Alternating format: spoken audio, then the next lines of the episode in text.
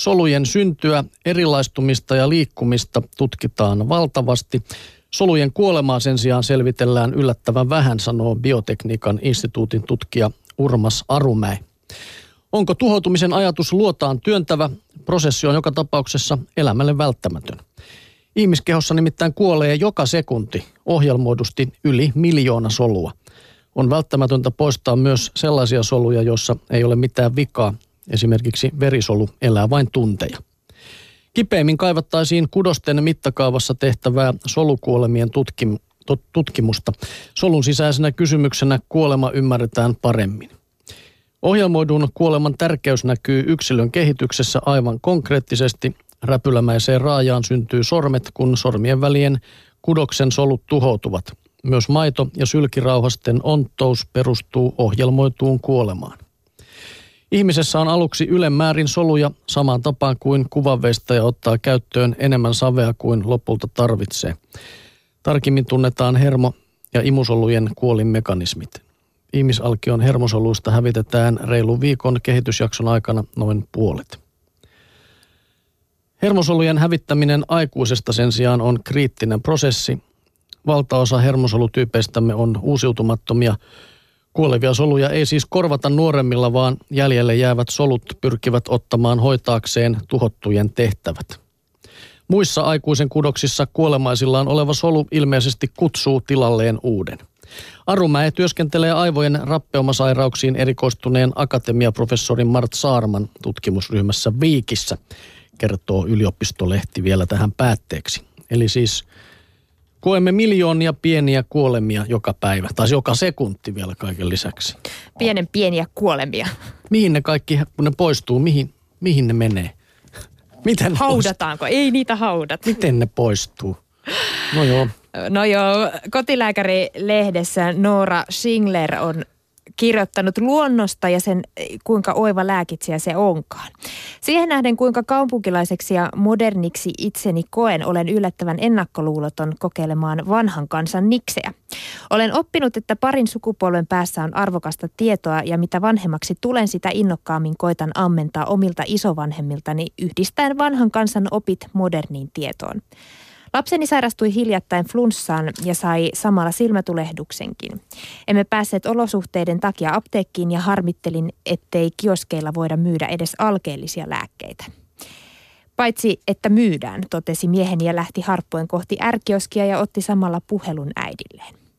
Anoppini on hoitanut poikaansa monilla Alfred Vogelin neuvoilla ja vaikka omastakin kirjahyllystämme löytyy Vogelin teos Luonto, paras lääkitsijä, en koskaan ja hoksaa hakea apua sieltä.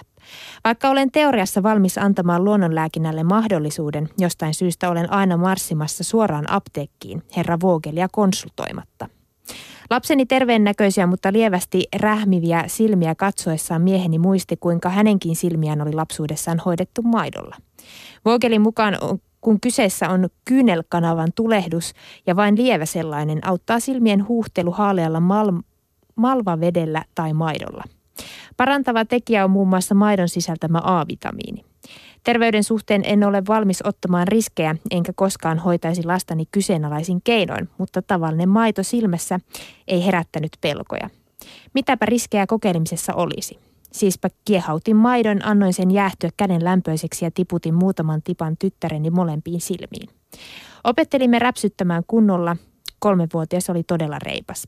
Lapseni silmät paranivat ilman antibiootteja muutamassa päivässä.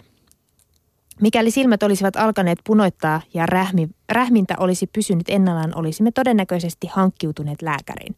Mutta oireet helpottivat selvästi. Sitä paitsi minkä minä olisin epäilemään, mikä minä olisin epäilemään aikamme tunnetuinta luontaisparantajaa, jonka 600-sivuisen oppaan on auttanut, kuusisivuinen opas on auttanut jo monia sukupolvia terveydenhoidossa.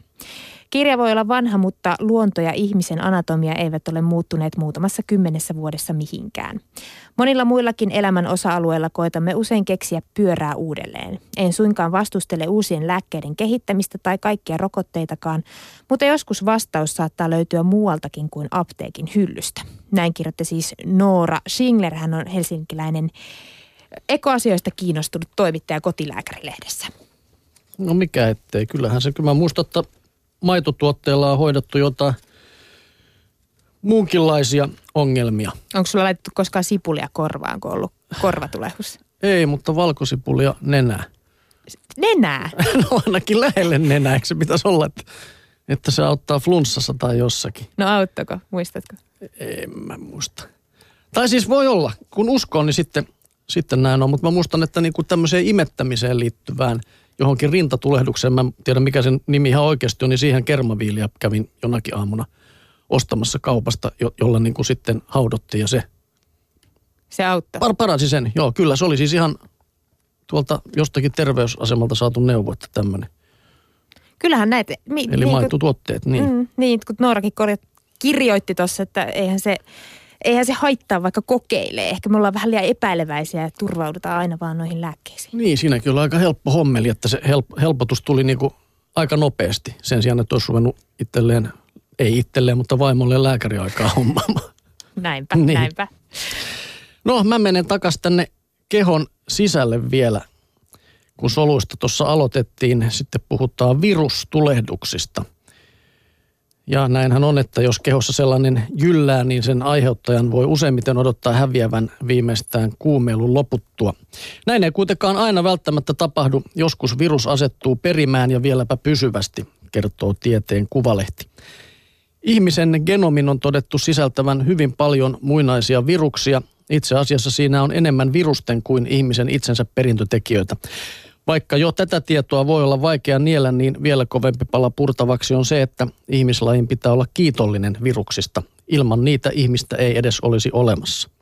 Virukset ovat voimakkaita evoluutiotekijöitä, jotka eivät vain piinaa, vaan myös tukevat ja auttavat. Sulautumalla perintöainekseen virukset muuntavat perimää joskus hyvinkin kauaskantoisin seurauksin. Näin ne voivat vaikuttaa lajin kehitykseen miljoonien vuosien aikana. Yksilön on vaikea nähdä virustartunnassa mitään hyvää, vaikka tauti ei kaataisikaan.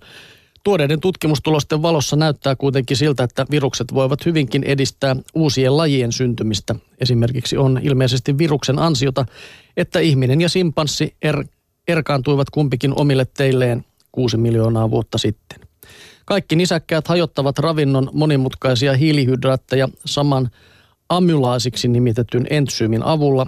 Useimmilla lajeilla sitä erittää ainoastaan haima, mutta ihmisillä sitä tuottavat myös sylkirauhaset. Tutkimusten mukaan ihmislaji sai jossain vaiheessa virukselta perintötekijän, joka käynnisti amylaasin erityksen uudessa paikassa. Kun amyl, amylaasigeeni kolminkertaistuu noin 6 miljoonaa vuotta sitten elänneillä nykyihmisen esivanhemmilla, edellytykset käyttää ravinnoksi hyvin tärkkelyspitoisia kasvinosia, kuten juuria, paranivat. Muutos ajoittui kiinnostavaa kyllä siihen vaiheeseen, jossa ihmisen edeltäjät siirtyivät puista maalle ja tarvitsivat mukuloita energian lähteeksi. Näin se luontoäiti järjestää.